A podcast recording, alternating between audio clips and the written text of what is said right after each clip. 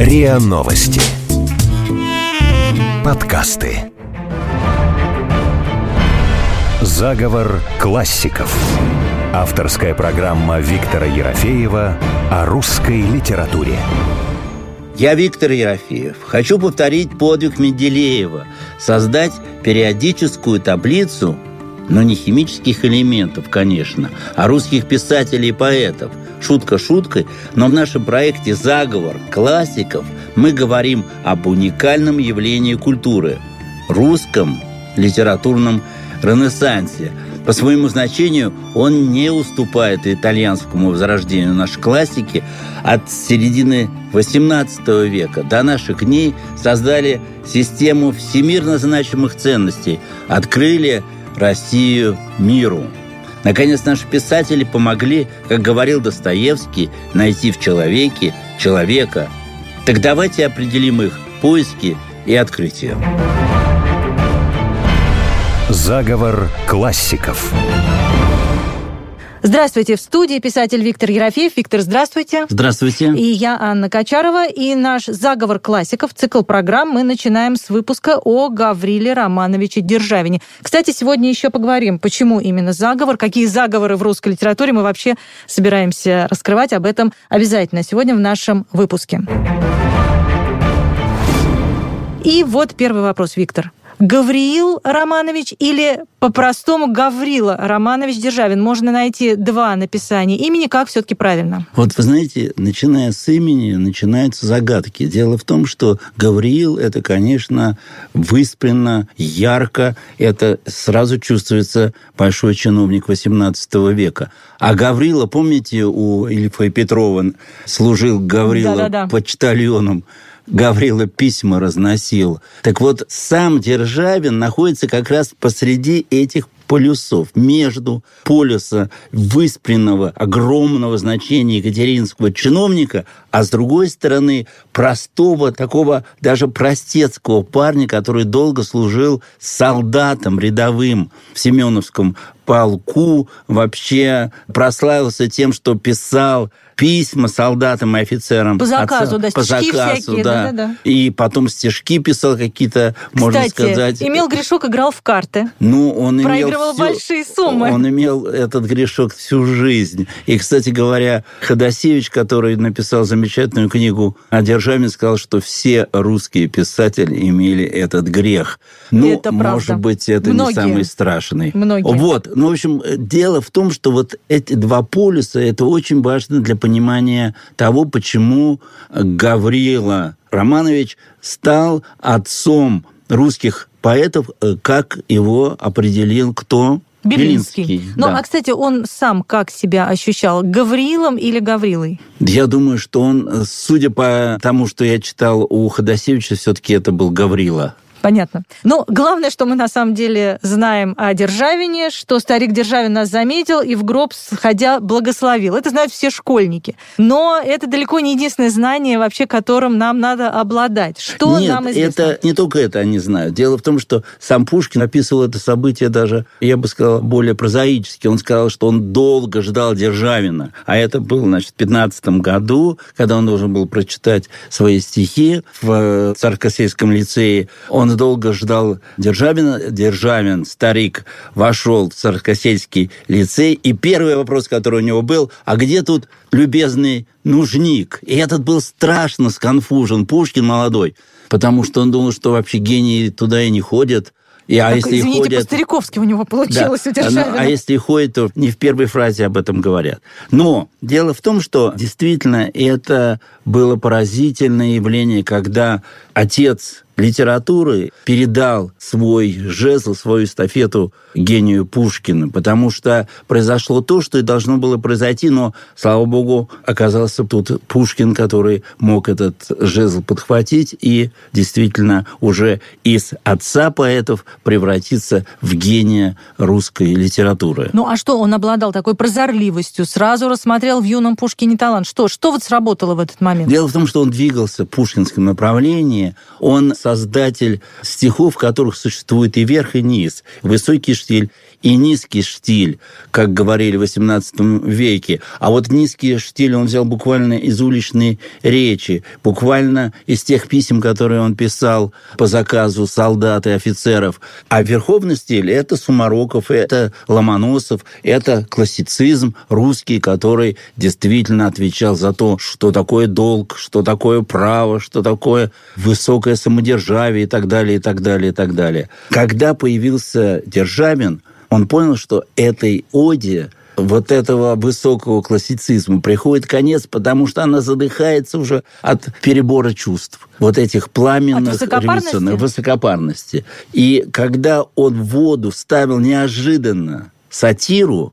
Не в воду, а в, в оду, в отметим. оду вставил сатиру. Это случилось в его первой, самой, наверное, знаменитой оде Фелица, то тогда, конечно, произошел переворот. То есть зазвучала высокая речь и зазвучала низкая, и он осеменил русскую литературу этими движениями, просто столкновениями двух штилей. «Подай, Фелица, наставление, как пышно и правдиво жить, как укращать страстей и волнение и счастливым на свете быть. Меня твой голос возбуждает, меня твой сын припровождает, но им последовать я слаб. Метясь житейскую суетою, сегодня властвую собою, а завтра прихотям я раб. Я бы еще хотел уточнить, что же, значит, вот эта ода Фелица принесла с собой. Это ода, которую он написал, как бы желая и воспеть Екатерину II, а с другой стороны, ей что-то подсказать. Но есть, кстати, еще одна фраза, которую тоже все мы знаем, но далеко не все понимают, что первоисточник, тоже, кстати, здесь спорно, но все равно первоисточник Державин. Отечество и дым нам сладок и приятен. Давайте расшифруем, потому что эта фраза есть у Грибоедова в «Горе от ума», эта фраза есть у Державина, и вообще некоторые литературоведы пишут, что она чуть ли не от Гомера идет. Ну, дело в том, что и это, опять-таки, Белинский замечательно определил. Державин спустился с небес поэзии о пороках и достоинствах до национальных явлений. То есть можно сказать, что Державин – это первый русский поэт. Еще нет, не только отец, а все-таки первый русский поэт. Он говорит о русскости, он говорит о русском дворянстве, он говорит о русской чести, он говорит о русской царице и так далее, и так далее. И именно поэтому, когда возникает тема дыма Отечества, то эта тема у него вырывается не потому, что он вдруг писал, писал и дописался до этого, а потому что у него это все время было, он органически был связан с Россией не только своим происхождением, но и также тем, что он был именно связан стихами именно своим творчеством с нашей страной. Ну, кстати говоря, он был связан и с службой, потому что он большой государственный деятель. Он после того, как служил в армии, он пошел на государственную службу, подавлял Пугачевский бунт. Кстати, везде он конфликтовал. Он вообще был ершистым человеком и всегда задирался, и когда был тамбовским губернатором, и когда конфликтовал с вельможами, ведь в чем был смысл его политической карьеры? Он считал, что самодержавие прекрасно. Крепостное право тоже прекрасно. изумительно. Вообще лучше не бывает. Но вельможи воруют. Коррупция. Вообще, так сказать, ведут себя нехорошо, потому что толкаются около трона, хотят поближе присоединиться. И он всех клемил. И надо сказать, что Фелиция в этой оде, он совершенно безжалостно говорит и о Потемкине, и об Орлове, и прочих, прочих наставниках этой эпохи. И все даже боялись за него, что у него могут быть серьезные неприятности. Но мы, конечно, с вами не первые, кто решил осмыслить творчество Державина. О нем прекрасно писал и Гоголь, и Белинский, и Ходосевич, которого вы сегодня уже упоминали, и замечательный советский литературовед, русский советский литературовед Гуковский. И вот хочется сейчас вспомнить, что же сказал о нем Гоголь. Давайте послушаем. «Недоумевает ум решить, откуда взялся у него этот гиперболический размах его речи. Остаток ли это нашего сказочного русского богатырства, или же это навеялось на него отдаленным татарским его происхождением, степями, где бродят бедные остатки орд, распаляющие свое воображение рассказами о богатырях в несколько верст вышиною, живущими по тысяче лет на свете. Что бы то ни было, но это свойство в Державине изумительно. Все у него крупно. Слог у него так крупен, как ни у кого из наших поэтов. Разъяв анатомическим ножом, увидишь, что это происходит от необыкновенного соединения самых высоких слов с самыми низкими и простыми, на что бы никто не осмелился, кроме Державина. Это «Заговор классиков», и сегодня мы говорим о Гавриле Романовиче Державине. Итак, ребенок в бедной дворянской семье из провинции. У отца было 10, по-моему, крепостных душ, у матери 50. И в конце жизни богатый, известный, с положением, в общем, добился всего, чего хотел. Как получилось? И как 1300 смог? душ. И тысяча, да, 1300 Надо душ сказать, уже. это просто целая армия. Целая армия совсем не мертвых душ. Надо сказать, что ему очень повезло в жизни, конечно, потому что отец умер рано, мать осталась при долгах э, отцовских. Да какие там долги? 15 рублей. И не нашлось возможности их выплатить, потому что денег не было совсем. И вот с этого низкого старта он начинает свое движение в жизни. В то время уже дворянам нужно было иметь образование. И он двинулся постепенно в Москву. Он... Ну, до Москвы там были какие-то совершенно чудовищные учителя, Ну, там практически э, самозванцы, там просто, полуграмотные, да, бывшие каторжники, вообще Во- что во- угодно. Вообще он насмотрелся на многое, много увидел. И даже Потом- когда поступил в гимназию, я так понимаю, образование тоже в этой гимназии И там было тоже ничего не складывалось. слабое. В конце концов, он просто откатился в Петербург и стал простым солдатом, рядовым. То есть дворянин, который становится простым солдатом, это достаточно редкое явление. У него не хватало денег даже снять комнату. Он жил в казарме. И при этом он еще был таким вздорным, поэтому его стали обгонять по службе. То есть, значит, были какие-то менее даже родовитые солдаты, но они уже становились сержантами, там, же, старшинами, не знаю, Да, а он всё а он все время там сидел. оставался. И вот. Но тут вот спасло его то, что он был писучий, стал письма писать за них, и потихоньку-потихоньку вырвался наверх. Но еще надо сказать важный момент. Для того времени вообще, по-моему, нонсенс полный. Он не знал французского языка, да? Да, но он вообще э, по образованию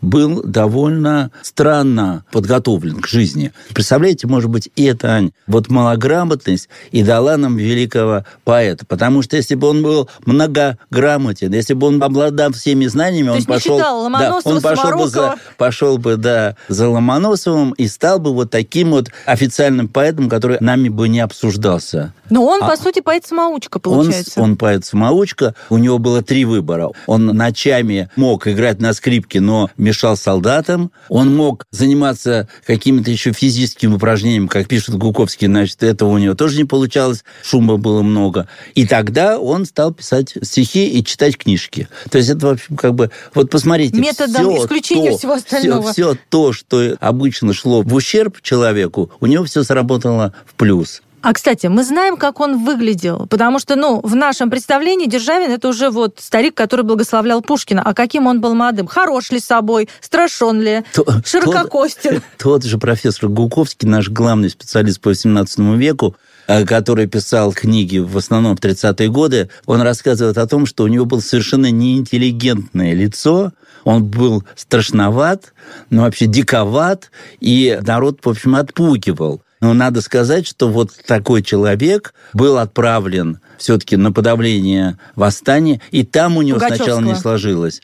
Ань, там тоже не сложилось, потому что он пришел к генералу, говорит, возьмите меня, а тот говорит, я уже всех набрал. И тогда он простоял на него в кабинете, он говорит, что ты тут стоишь? Да все-таки хотелось бы с вами поговорить. И состоялся разговор, он говорит, да ты, смотри, интересный парень, я тебя беру. Ну вот это тоже странно, как-то не укладывается в голове прийти, самому попроситься на подавление восстания. И вообще вот это сочетание такого преданного чиновника и поэта, вот нам уже сегодняшним людям, мне кажется, после там романтизма и прочих других эпох, это какое-то несочетаемое вообще. Нет, Ань, ну он же не был диссидентом. И подавление Пугачева... Ну вот так это вот сейчас было- представить да. себе, что Ну, я подавле- пишу стихи, а дальше да. пойду Пода- там Подавление Пугачева считалось благородным Престижно. делом, потому что он считал, что он разбойник. Да посмотрите, и у Пушкина в «Капитанской дочери», конечно, он же варвар, разбойник, это Пугачев. Кстати говоря, Пушкин опирается на записки самого Державина. Державина, а, когда пишет о Пугачевском бунте. В общем, Державин везде проникает постепенно. Его записки, огромная автобиография, во многом написана от третьего лица. Тоже Мгм, интересно. да-да-да. Она во многом помогает дальнейшим поколениям понять, что такое было Пугачевское восстание. Лихаимство производит в жителях наиболее ропота, потому что всякий, кто имеет с ним малейшее дело, грабит их. Это делает легковерную и неразумную чернь недовольную, и, если смею говорить откровенно, это все более поддерживает язву, которая теперь свирепствует в нашем Отечестве. Ну, смотрите, значит, некрасивый, плохо образован, э, я так понимаю, не очень хорошо воспитан, но чем же все-таки он привлекал, чем же брал? Ну, конечно, он брал стихами. И, конечно, весь Петербург обалдел, когда он написал эту оду Фелиции, потому что, ну, смотрите, это же первый раз, когда эта ода, посвященная императрице, была связана с сатирой на ее приближенных. Да-да-да. И, он ей потом еще давал, да, и он еще давал советы, и он еще говорил спасибо, что из-за тебя они не мажут друг друга сажей. То есть э, спасибо тебе, что они не, не изображают из себя шутов. Спасибо тебе за все то, что ты нас сделала наконец нормальными людьми. И в этом, кстати говоря, вот Аня, вы можете меня спросить, а где же век просвещения? Вот он и просвещал, вот его просвещение. Но ведь это он- написать царице и сказать, вот это правильно, а здесь надо исправлять. Но он же кому-то отдавал это стихотворение, не желая того, чтобы оно дальше просочилось. Но он и кто-то боялся, просто он бо- он тайком боялся. передал, переписал и так далее. И так это и дошло Ань, до Екатерины. Он был, себе, в общем, недоволен в, этим В фактом. России 18 века ты пишешь стихотворение, в котором, в общем, ты даешь наказы императору или императрице, и при этом хвалишь ее. Ну, Да еще такой властной императрицы, тут еще, да? Тут еще зависит, как прочитать. Можно сказать, да это он так закамуфлировал эти теплые слова, а на самом деле просто он критик, диссидент. Но она восприняла нормально, она была тоже человеком все-таки просвещения. Но и он же был автором неофициального такого гимна XVIII века, который, кстати, эти стихи фигурируют и в «Войне и мире». Расскажите. Ну вот смотрите, отец Балконского, человек тоже той эпохи, Екатеринский, он обожал вот этот неофициальный гимн, считал, что это как раз именно и есть реальный русский гимн. Давайте его послушаем. Гром победы, раздавайся, веселися, храбрый рос, звучной славой украшайся, Магомета ты потряс. Славься, Сим, Екатерина, славься, нежная к нам мать. Воды быстрые Дуная уже в руках теперь у нас. Храбрость россов почитая, Тавр под нами и Кавказ. Заговор классиков. Сегодня говорим и изучаем творчество Державина. И хочется вспомнить цитату Гуковского, которую мы уже сегодня вспоминали, о том, что одним из основных бедствий русской жизни до Петра было почти поголовное невежество русских людей. На самом деле очень страшная фраза. Но вот что было уже к моменту Екатерининского правления? Этого невежества было уже не столь поголовным? Или вообще что происходило? Ну вот смотрите, здесь Петр, конечно, построил не только Петербург на болоте, он вообще построил русскую цивилизацию На невежестве. На, на том состоянии, которое и было. И он начал это делать, а Екатерина действительно очень образованная, яркая личность русской литературы, русской, потому что она писала тоже. Писала Да. сама. И переписывалась, И- и, кстати, да, да, переписывалась с мыслителями с, с- европейскими. с французскими просветителями. Она одновременно заложила основы русской цивилизации и словесной, и политической. И вот здесь надо вспомнить, что как раз как бы на том болоте невежества возникла русская цивилизация, одним из строителей которых был наш сегодняшний герой Державин. Что Петербург, что поэзия Державина. Красивые создания. Вместе с этими красотами пришли те идеи, которые вообще в русской жизни были никак не охвачены. Ну, например, гедонизм, любовь к вкусной еде, к балам, к Ну, это вообще что такое противоречащее русскому человеку, потому что русский человек, мне кажется, это аскетизм, какое-то ограничение. Презрение? Они не судите по себе. Ну, понятно, Нет, ну, что, я же- что у вас Мне такое... тоже не чуждое у вас- развлечение у вас такое, у вас такое мнение. такое да. представление. Такое представление. А вот мне кажется, что, может быть, Державин дал ту самую дополнительную краску, от чего русский человек... Помните, Достоевский говорит, широк русский человек. Правда, Достоевский говорит, я бы сузил, я бы не сузил. А вот Державин, да, мы говорили о том, что из бедной семьи, вот все эти тяготы, сложности жизни, он представляет себе, он хорошо знает, что такое гедонизм? Ну вот смотрите, не только он знает, он воспевает это. И давайте послушаем его небольшое стихотворение, на мой взгляд, совершенно замечательное. Багряна ветчина, зеленый щи с желтком, румяно-желт пирог, сыр белый, раки красные. Что смоль, янтарь, икра и с голубым пером, там щука пестрая, прекрасная. Но смотрите, гедонизм, сатира и патриот на службе и в творчестве, но все-таки какой-то иной патриот, по-новому патриотичен. Ну вот это тоже интересно. Он патриот своей поэзии. То есть это человек, который заражает любовью к родине через свои прекрасные стихи. Вот мне, надо сказать, больше всего из его поэзии, скажу прям свое личное мнение, нравятся стихи на смерть Суворова. Знаете почему? Потому что они настолько сильные, что даже Бродский через два столетия, когда писал стихи на смерть маршала Жукова, по сути дела, повторил интонацию и движение мысли за Державиным. Ну, это какая-то неожиданная идея Неожиданно. очень. Давайте послушаем эту стихотворение. Она действительно поразительна. Там он изображает все это как какое-то движение природных сил и одновременно открывает характер покойного Суворова. Что ты заводишь? Песню военную, флейте подобно, милый снегирь. С кем мы пойдем войной на гиенну? Кто теперь вождь наш? Кто богатырь? Сильный где? Храбрый, быстрый Суворов. Северные громы в гробе лежат. Кто перед ратью будет, пылая, ездить на кляче, есть сухари, в стуже и в зное меч закаляя, спать на соломе, бдеть до зари, тысячи воинств, стен и затворов, с горстью россиян все побеждать. Виктор, но я все равно не могу понять, как это перекликается с Бродским. Вы меня сейчас просто дезориентировали абсолютно. Расскажите, объясните. Но дело в том, что и у Бродского есть такое отношение к Жукову, как части какого-то огромной природной массы, которая своим талантом вот действительно может равняться как какому-то водопаду или, как опять-таки у Державина, или еще какому-то явлению природы. И это перекликается совершенно замечательно. Но поскольку у нас сегодня передача не о Бродском, мы об этом говорить не будем долго, только скажем, что вообще русские писатели конца XX века потянули за Державина. И тут они были не первыми, потому что на самом деле Державина открыл Серебряный век. Когда вышло девятитомное собрание Державина где-то в пушкинские времена, казалось, что они уже сразу покроются пылью. И действительно, Державин находился в таком полузабытие. Но когда пришел Ходосевич в русскую поэзию, когда пришел Серебряный век, то Ходосевич еще в 18 году, когда вообще все тосковало по хорошей жизни после революции, он писал о ком?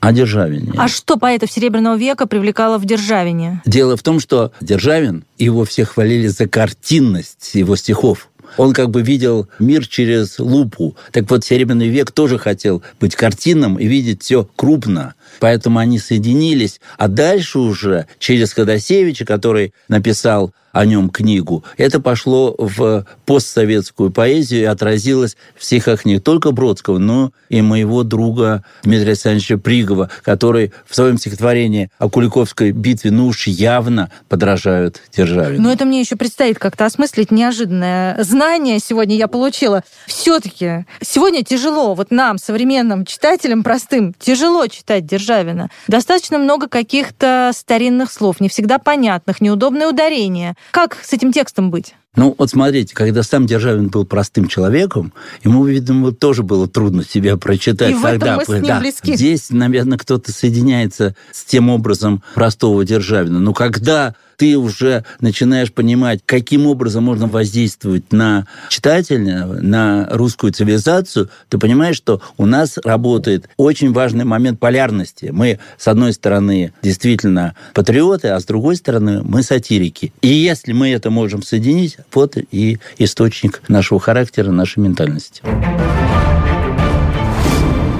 Виктор, немножечко отвлечемся к названию программы «Заговор классиков». Мы обещали расшифровать, какие заговоры мы тут раскрываем. Почему заговор и почему классиков? Ладно, я раскрою свой секрет. Смотрите, дело в том, что литература в России, она больше, чем литература. Кстати, об этом Евтушенко сказал. Поэт в России, поэт в России больше, больше чем, поэт. чем поэт. И посмотрите, вообще, вот литература, казалось бы, она должна заниматься художественно-литературными явлениями. А посмотрите, что делает Державин, например.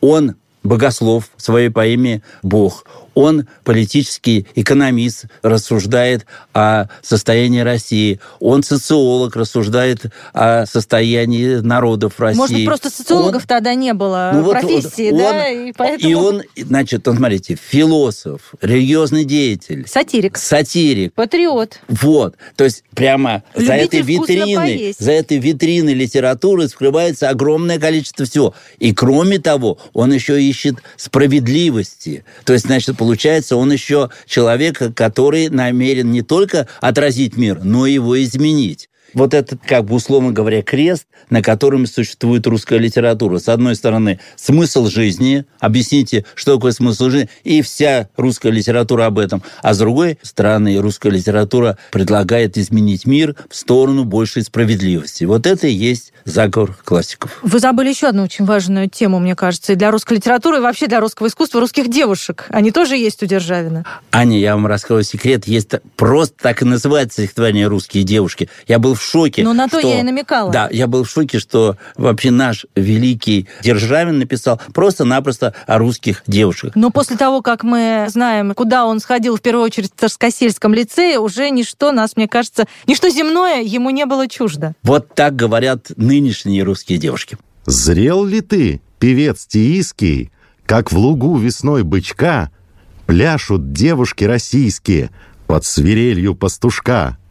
Как, склонясь головами, ходят, башмаками в лад стучат, тихо руки, взор поводят и плечами говорят, как их лентами золотыми челы белые блестят, под жемчугами дорогими груди нежные дышат. Этим словом он заканчивает. Вот такой род был в XVIII веке. И, надо сказать, я, когда смотрю в сторону движения русской литературы от Державина к Пушкину, не забудем, что в обращении языка тоже большую роль сыграл Крылов своими баснями и, надо сказать, Барков своими эротическими произведениями. Мы Баркова, этого вперед очень забежали Баркова сейчас. Пушкин считал своим учителем. Подождите, подождите, давайте к Державину вернемся. Давайте, есть, э, постоянно возникает у нас сегодня Пушкин в разговоре, но так или иначе от этого э, не удержаться. И есть стихотворение памятник Пушкина, который мы все знаем, учим, и Державина, тоже, кстати, его учим в школе, если я не ошибаюсь, тоже памятник.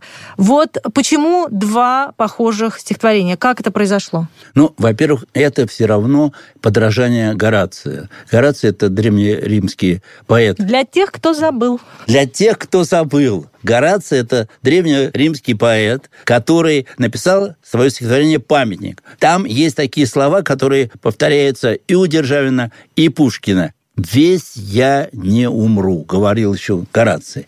Так вот, и у Пушкина это мы знаем – и есть у Державина. Но смотрите, но Державин говорит, почему я не умру? Потому что он воспевает добродетели Фелиция и простоте говорит о Боге и истину царям с улыбкой тоже сообщает.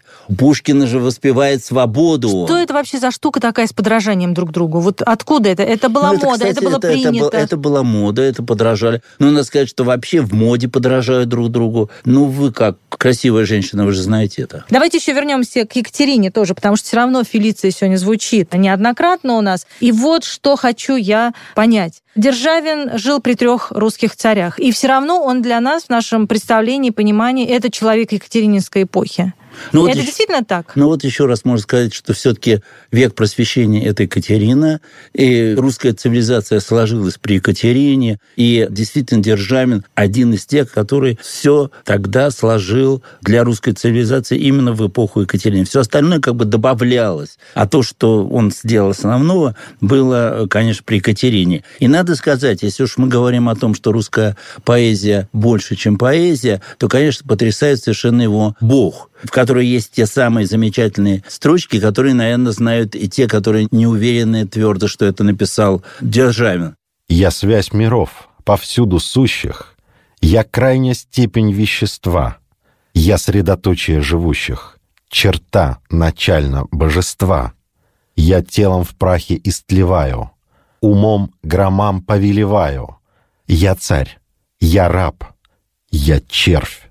Я Бог. Но, будучи я столь чудесен, отколе происшел, безвестен. А сам собой я быть не мог. Твое создание я, Создатель. Твоей премудрости я тварь. Источник жизни, благ податель. Душа души моей и царь. Посмотрите, они, кажется, да, такое стихотворение торжественное, богословское, а ведь оно переведено на огромное количество языков, и оно действительно произвело огромное впечатление на А разные как? народы. За счет чего? Ну, Был за интерес счет к русской того- литературе Нет, или за счет того, происходило? что Державин очень смело говорит о том, что мы не найдем никогда Бога, мы найдем только отражение Бога в природе, в нашем сознании. Вообще рождение этого стихотворения тоже уникально. Он написал две трети этого стихотворения, лег спать усталый, и вдруг во сне ему приснилось вот это сияние вокруг него, и он Мистика. дописал Мистика. до конца. И надо сказать, что он действительно как-то предложил какие-то свои варианты теологии, я бы так сказал, потому что если ты не понимаешь всего, что ты можешь только сделать? Тянуться вверх к Создателю. И это было довольно смело. И это стихотворение переведено на японский 15 раз на Когда французский. оно было переведено на, На японский? японский сразу, сразу. При его Да. жизни? Ну, я не знаю, может быть, и после. Но, но Да, вскоре. То но есть это вскоре, не да. переводы Нет, 20 нет, века, нет. когда... Ну, на французский 15 раз, 7 раз на немецкий, разные переводы. Слушайте, это потрясающе, конечно, и очень неожиданно и удивительно. Никогда не могла бы подумать об этом. Ну вот видите, все-таки что-то я вам тоже сегодня сумел принести новое и просветить вас. Безусловно, Державин, конечно, сегодня открылся по-новому, и это повод вообще сесть его перечитать, потому что в школе мы все проходили мимо, а сегодня он э, предстал таким Ну, давайте русской по- подведем литературы. итоги. Что мы сделали? Мы с вами поговорили о том, что он оказался верной императрице, но при этом очень критически отозвался о корруптированных чиновниках. Да? И вообще Э, очень необычный человек, мне кажется. Был человеком Такой необычный, смелый. смелый, дерзкий, Самообразование. э, такой неуживчивый, наверное. Современно это, кстати. Да, да. Self-made man. Э, Да, это self-made man, который, не имея никакого за собой шлейфа из богатства, из родовитости и так далее, и так далее, даже, кстати говоря, никто ему не помог подняться наверх. Он все-таки сделал самого себя, создал поэзию и патриотическую, и юмористическую, и восхваляющую русских девушек. В общем, короче Очень говоря, разную. я думаю, что надо к нему возвращаться, потому что не только отец русской поэзии, но он отец и русской ментальности, и мы должны быть ему благодарны за то, что он по-прежнему живет в нас, хотя иногда мы этого и не замечаем. Писатель Виктор Ерофеев и я, Анна Качарова, и это «Заговор классиков». Заговор классиков. Авторская программа Виктора Ерофеева о русской литературе.